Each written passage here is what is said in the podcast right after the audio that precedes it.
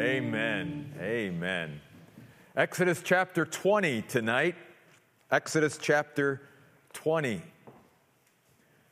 Just a couple reminders again about the youth retreat that's coming up, uh, to be signing up for that. And again, this Sunday marks our fourth anniversary in the building, not our anniversary as a church. That's the first Sunday of April.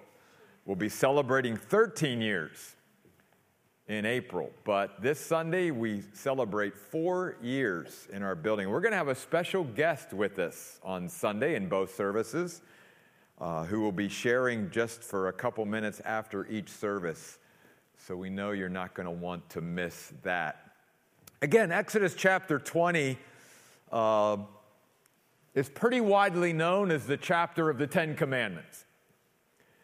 But it's so much more than that. And, and part of the reason why it's so important to study the Bible in its context is, like we said last week in Exodus 19, why did God go to such effort to reveal himself in all of his greatness and glory that literally caused the Israelites to tremble. It was because he wanted to begin to shape their hearts and minds into a people that would continually reverence and respect him.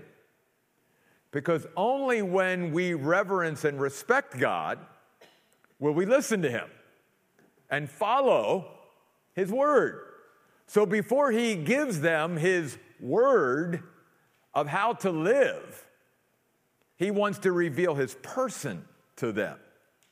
Hopefully, so that they will so esteem him and so admire him, value him, that the weight of his words are very heavy and they carry a lot of weight. So that's why 19 obviously comes before 20.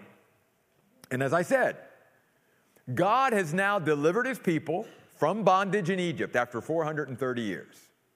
He is leading them to the promised land, this great land of blessing that he wants to give them, but they are on their way. They have not arrived yet, they're on the journey. And on this journey, God wants to develop them from a nation of slaves into a nation of worshipers. And He wants to teach them about Himself, His nature, His values, and how to worship Him. He leaves nothing to chance. It's not like you and I, as human beings, Old Testament or New Testament, have to try to grope around and figure out how do I get to God?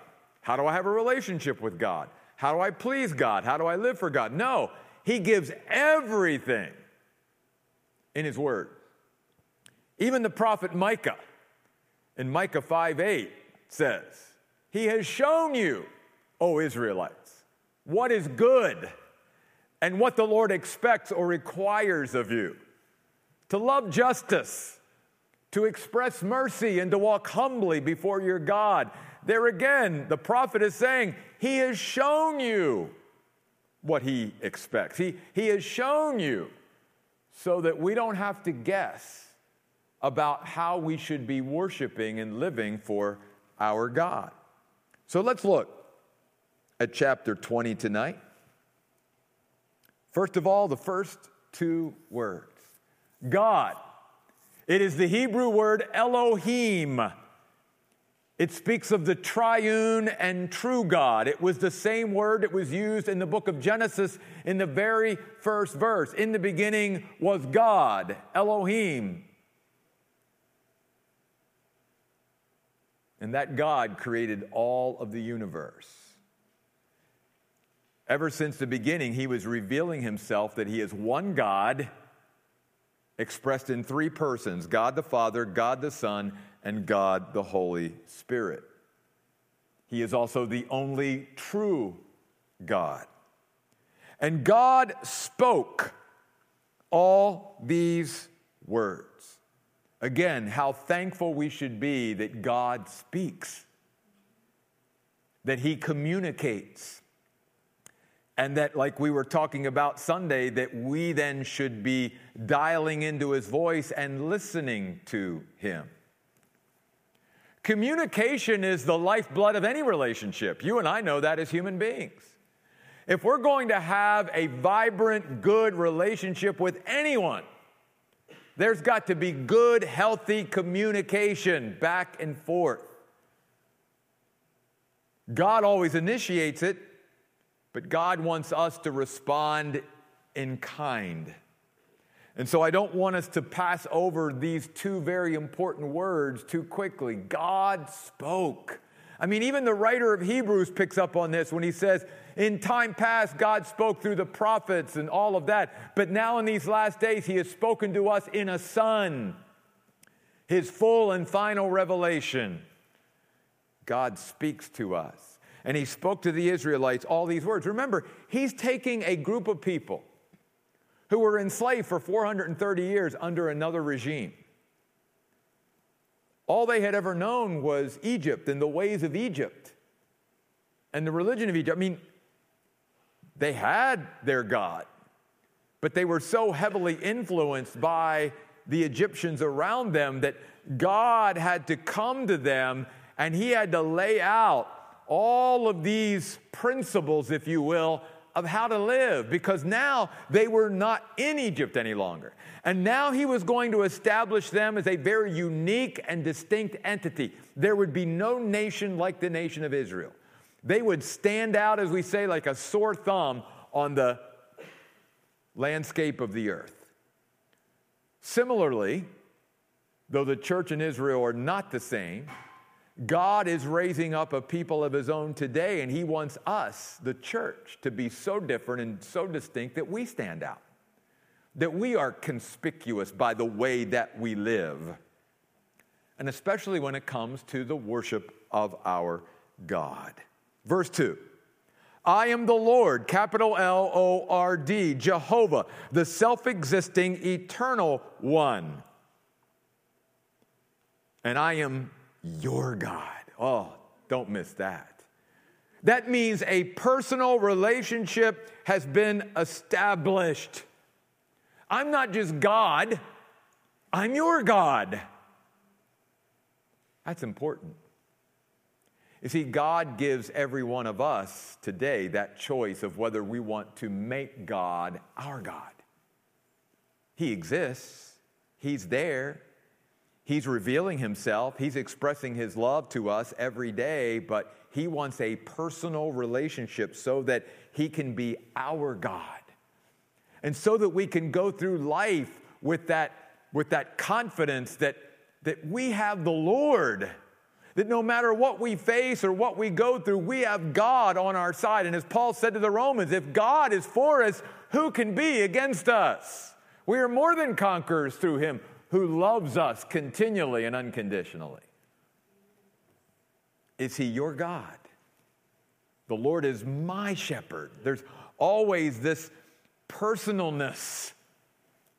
Yes, God is the God of us corporately here at the Oasis Church, and and he does call his people to come together and to live and minister in community. But he also wants to have a very personal, unique, specific relationship with each and every one of us. He wants to be our God. He reminds them, I brought you out from the land of Egypt, from the house of slavery. You were in bondage, you were held captive, but I set you free. And the same God that set the Israelites free from Egypt wants to set us free today. He wants to translate every human being from the kingdom of darkness to the kingdom of Jesus. He wants to set us free again from the penalty, power, and one day from the very presence of sin. But he wants to not just bring us out, as we've said before, he wants to bring us in to something else of greater blessing. And throughout the book of Exodus, we are seeing that he wanted to bring them out of Egypt so that he could bring them into faith, so that he could bring them into fellowship, both with him and with one another, and so that he could bring them into freedom, real freedom. a freedom that can only be experienced when we follow the Lord wholeheartedly. So now he begins to express his own nature and he begins to share with them how he, God, is to be worshiped. Verse 3 You shall have no other gods before me. God is saying to his people, Old and New Testament, I am the only true God. Therefore, I am worthy of your exclusive worship. I should be the only one that you worship you see. No other gods. Now, that would set Israel apart from all other nations on the earth. Every other nation was polytheistic, multiple gods. For God to say this to his people, it was huge. It was like, I'm it. You just worship me. In fact, down in verse 5, he reveals to them he is a jealous God. It simply means not in the negative way that we use the word jealousy, it means he's demanding exclusivity. He's saying, I can't have you worshiping anyone or anything else other than me, you see. And then in verse 4, he talks about don't make yourself any kind of carved image or likeness of anything, because that's going to lead you to Worship this thing. You shall not bow down to it or serve it. Again, for I am the Lord, your God, and I'm a jealous God. Then notice what he says about himself. He's a God who responds, literally in the Hebrew, to visit. As Nicole reminds us many times, God inhabits the praise of his people. It simply means he comes down and visits us and settles in here while we praise him. Amen. God loves to visit his people. And you say, well, isn't God always here? Isn't he omnipresent? Doesn't he? Yes. But when God comes to visit, he manifests his presence in an intentional, specific, and supernatural way. It's a way that he can be tangibly felt as he's working in and through our lives. And God is saying here, I will respond to you. If you do not listen to my word and follow me, I'll respond negatively. But later on in verse 6, he's going to tell them, I will also respond positively. I'm so glad our God responds to us. Again, think about your own relationships. How important it is that you have people in your life that respond to you. If we didn't have people who responded to us, to our feelings, to our emotions, to our moods, to all of that, you, you need somebody in your life, even on a human level, to be able to respond back and forth to. God is saying, I will be a God that will do that for you. I love that about our God. May we never take the fact that He not only is a God who communicates, but that He's a God who responds to us as we respond to Him. That's sort of, again, the dynamic of worship. That as we respond to Him, He responds to us, and it's a give and take back and forth. And so notice what God says I will respond if you disobey to the transgression of fathers by dealing with children to the third and fourth generations. It is a reminder that our disobedience and our obedience have far reaching effects for those who reject me. But, verse 6, I will also show covenant faithfulness, favor, kindness, goodness to a thousand generations of those who love me and keep my commandments responding God. Then, verse 7, he wants us as his people to value his name. There's something about the name of God. It is a name that we should never speak lightly of or take lightly, which is what the word vain means. You shall not take the name of the Lord your God in vain. It means to be of no regard or to have little meaning. The name of the Lord is powerful. The name of the Lord is a strong tower. I love what Peter says to the man that he saw as he was going into the temple with John. He said, Silver and gold I do not have, but in the name of the Lord Jesus Christ, rise up and walk. We know that one day at the name of Jesus, every knee will bow in heaven, on earth, and under the earth, and every tongue will confess that Jesus Christ is Lord to the glory of God the Father. There's something about that name. May we always have respect and reverence for the name of our God. And may even the name of Jesus be held in high esteem. Verse 8 God values us having a day that we set aside to come together as His people to praise Him. He was instituting, even through the calendar system and the way He did things, a rhythm to life. And so he says in verse 8, be mindful to observe the Sabbath day and to set it apart as a holy, sacred day. Six days work, but on the seventh day, pause to praise me. For in six days, verse 11, the Lord made the heavens and the earth and the sea and all that is in them and rested on the seventh day. Not that he needed to rest. He was giving us a pattern of behavior. He was laying down, again, an example for us to follow.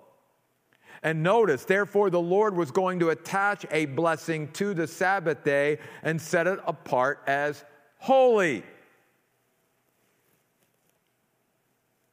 We need to make sure that we are honoring the Lord by setting a day apart in our life to not do business as usual, but to honor the Lord by saying, Lord, this day is yours. I'm going to set it apart and come to your house with your people and worship you in a corporate way. Now, in the Old Testament, it was the Sabbath. Today, why do we worship him on Sunday? Because Sunday in the New Testament is called the Lord's Day. Beginning in the book of Acts with the start of the church, the church started to assemble and gather together on Sunday because it was the day of the Lord's resurrection.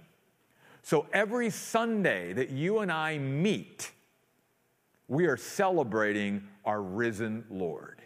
We are saying to the world, He is alive, He's not dead. And we are here to worship Him. In fact, out of the moral commands, if you will, or expectations of the Lord in the Ten Commandments, there's only one that is not repeated in the New Testament.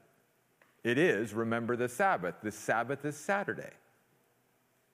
And so God, rather than Saturday, calls his people beginning in the book of Acts to come together on Sunday rather than on Saturday. But God always held one day out of the week as a day that should be set apart as holy for his people to pause to praise him. Then we get to verse 12 through the rest of the commandments. And I want you to note something. The first commandments are all about our relationship with God. That's where it starts. Then the commandments go to our relationship with our fellow men. Why is it in that order? Because it is out of our relationship with God that we should live our relationship with others. If we get our relationship with God where it should be, our relationship with others then will fall into place. But God's got to come first. And that's where, even as Christians, we go wrong a lot of times. We don't put God in his rightful place, and therefore the relationships in our life aren't working out so well because God's not where he should be. When we put God first, then all the other things, even as Jesus said, will be added to you. And you'll start to see how the other relationships that you have in your life will go much better when we honor the Lord first. Now, the other thing we learn from the Ten Commandments is this our lives with God are not to be compartmentalized. There is no such thing with God as secular and sacred. All of life is to be lived before God.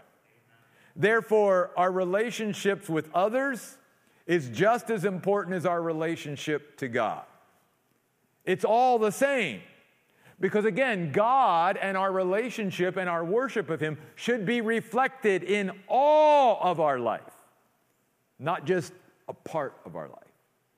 Again, that's where many times we struggle today. We like say, well, I'll give God, I'll, I'll, give you this part of my life, but the rest of this over here, this is mine to live however I want to. Amen. No, that's a total misunderstanding of who God is. That, that is someone who needs to grow in their reverence and respect of who God is and begin to esteem and value him for who he really is. Again, when we truly understand who he is, then we will more reverence and respect him and realize that we need to follow. Because here's the thing primarily, why God is giving these commands, especially to his people at this time, it's for their own provision and protection. Without these principles of living, they would end up in spiritual confusion and human exploitation. One of the things we have to keep in mind at this time in Israel's history, as they were coming out of slavery in Egypt, remember, they had no judicial system yet, no judges as of yet. They had no police force. They had nobody to create order in their society. Their society, in order to be an orderly civil society where they were all able to get along and, and live with each other without consuming each other, was going to have to be by following these commands of the Lord. They were good so that, so that his people could get the most out of life and that when things came up between each other, he was going to, as we're going to see beginning next week, going to give them very specific instructions about how to deal with every detail of life so that they could live peaceably and so that they could thrive and, and feel protected and feel provided for rather than just out there trying to figure it out for themselves and living in chaos and disorder. God is a God of order. And everything that God gave his people was here designed to bring order into their lives. Remember, they're coming out of slavery. They had no freedom. Now, all of a sudden, with this newfound freedom, they could get off the rails real quick. And God's saying, no, no, we've got to bring order. That, that's why God is such a great example to parents. A parent only loves a child when they create the boundaries and parameters and order to their household. Parents that just let their children do whatever they want to and sort of, as we say, rule the roost, that never works. And God is the greatest example of that. He couldn't just bring them out of, of Egypt, bring them into freedom, and say, okay, have at it, figure it out for yourself. No. He gave them very specific instructions. This is my expectations, not only for your worship of me and your relationship with me, but then how your relationship with me and your worship of me will be reflected in every relationship in your life. Which is why God says, verse 13, you shall not murder, you shall not commit adultery, you shall not steal, you shall not give false testimony against your neighbor. You shall not covet your neighbor's house. You shall not covet your neighbor's wife, nor his male servant, nor his female servant, nor his ox, nor his donkey, nor anything that belongs to your neighbor, because this only expresses selfish desire and lacks contentment on the part of the one who's seeking it. Then there's a change. Once again, we see God, beginning in verse 18, giving his people a glimpse of his greatness and glory to stir and shape within them an ongoing reverence and respect for him. All the people were seeing the thundering and lightning and heard the sound of the horn and saw the mountain smoking. When the people saw it, they trembled with fear and kept their distance. Notice, even at this time in history, when they were just getting started, they realized we need a mediator. We need someone who's going to go before us to our God. We need somebody to be a bridge to our God. So that's why they spoke to Moses in verse 19 and said, You speak to us, and we will listen, but do not let God speak to us, lest we die. And Moses said to the people, Do not fear, for God has come to test you or prove you through testing, that the fear of him may be before you, so that you do not sin. The reason why God reveals himself in his greatness and in his glory is so, again, that his people might have a healthy respect and reverence for him. Because it's out of that reverence and respect that then we will follow and obey. Now, verse 21. But the people kept their distance.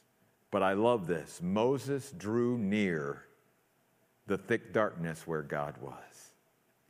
The people were far off at this time, and God knew that. And God didn't want them to stay there. And everything then that God was going to do from this time on in the book of Exodus the creation of the tabernacle, the design of the tabernacle, the building of the tabernacle, the, the institution of it, the ministry that within it all of that was designed to bring those people who were distant closer to Him. That's why Jesus came. So that those of us who would have been kept at a distance without Christ now are brought near by the blood of Jesus Christ. Everything that God does, the purpose behind it is I not only want a relationship with you, I want to be close to you. I want you to be closer to me.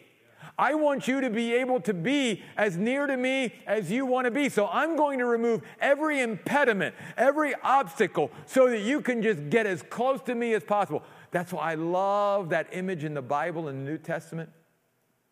And there's many that I love, but I love that one where John is literally laying his head on the chest of Jesus. Can you imagine laying your head on it and, and hearing the heartbeat of Jesus? The heartbeat for you and for me, the heartbeat for John. And John, many times, would refer himself as I'm the disciple that Jesus loves. Obviously, he loved them all. But John, he got that. He, he received that, that love that Jesus had for him and the fact that Jesus would allow him to lay his head upon his chest and hear that heartbeat. That's our God. That, that's the kind, again, of close, intimate, personal relationship that God wants to have. And Moses had it to a point at that point. That's why he drew near.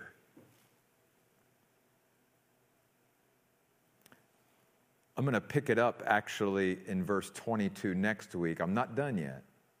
But I want to end tonight with those two words, and I, I want them to just settle in upon your hearts and minds. And they're the two words drew near.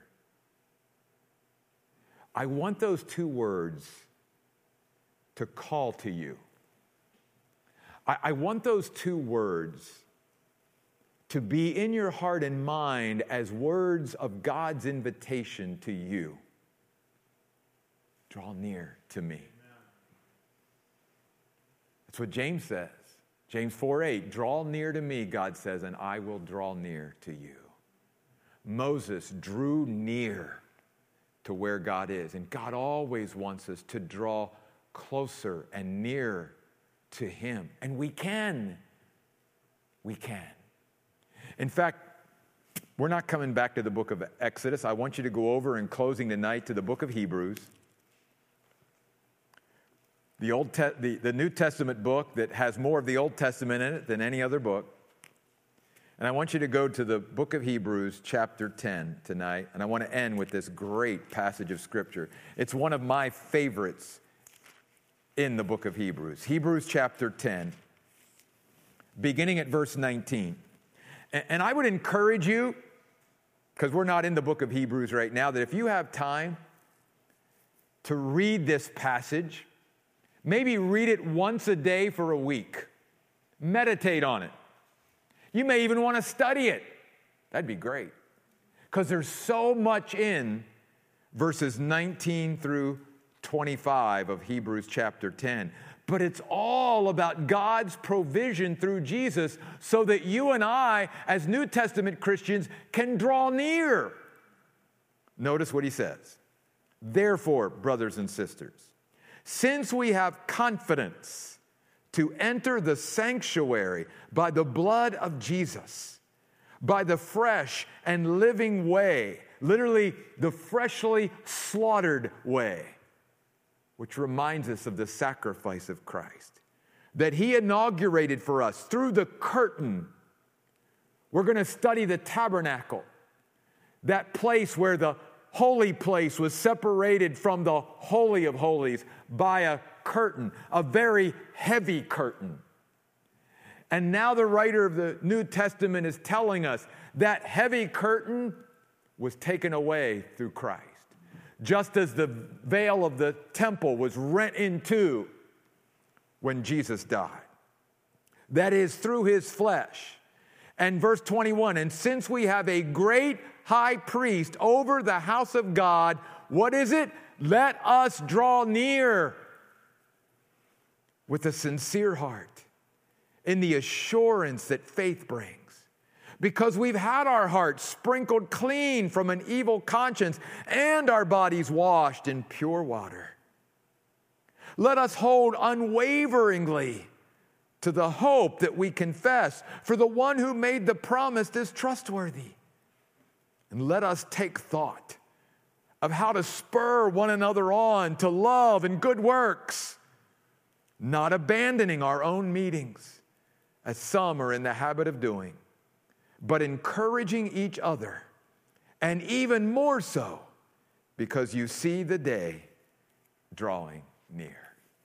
Let's pray. Father, may we never get over or take for granted that through Jesus, through his sacrifice, through his blood, God, we, sinful, finite, frail, fragile human beings, can come into the very, very presence of God. And we can stay there. And we can worship there. And we can live there. Oh, God, there's nothing like your presence. even as we sung tonight, Lord, nothing else. Oh, there's nothing like being at the feet of Jesus. There's nothing like being in your presence. And God, it only creates and stirs within us who have not yet seen you physically to want to see you face to face more and more that, Lord, the joy that we get out of your presence now, we can't even begin to imagine what the joy will be when we are actually in your physical presence one day. And oh, how we long and look forward to that day, God. But Lord, until that day, may we continually draw near to you. May we continually, Lord, hear you saying to us, My son, my daughter, come to me. Draw near. Let's spend some time together today. Thank you, God, for not only creating us, for not only saving us, for not only sustaining us, God, but for being a God who is there with us every second of our life, every step that we take. You are glorious, Lord. You are greater than we could ever imagine. And we thank you, God, for the privilege and the honor and the opportunity, God, we have to be in your wonderful presence. Lord, may we go tonight in that presence. May we sleep in that presence. May we wake up tomorrow in that presence and live out our day tomorrow in that presence. We pray these things in Jesus' name. Amen.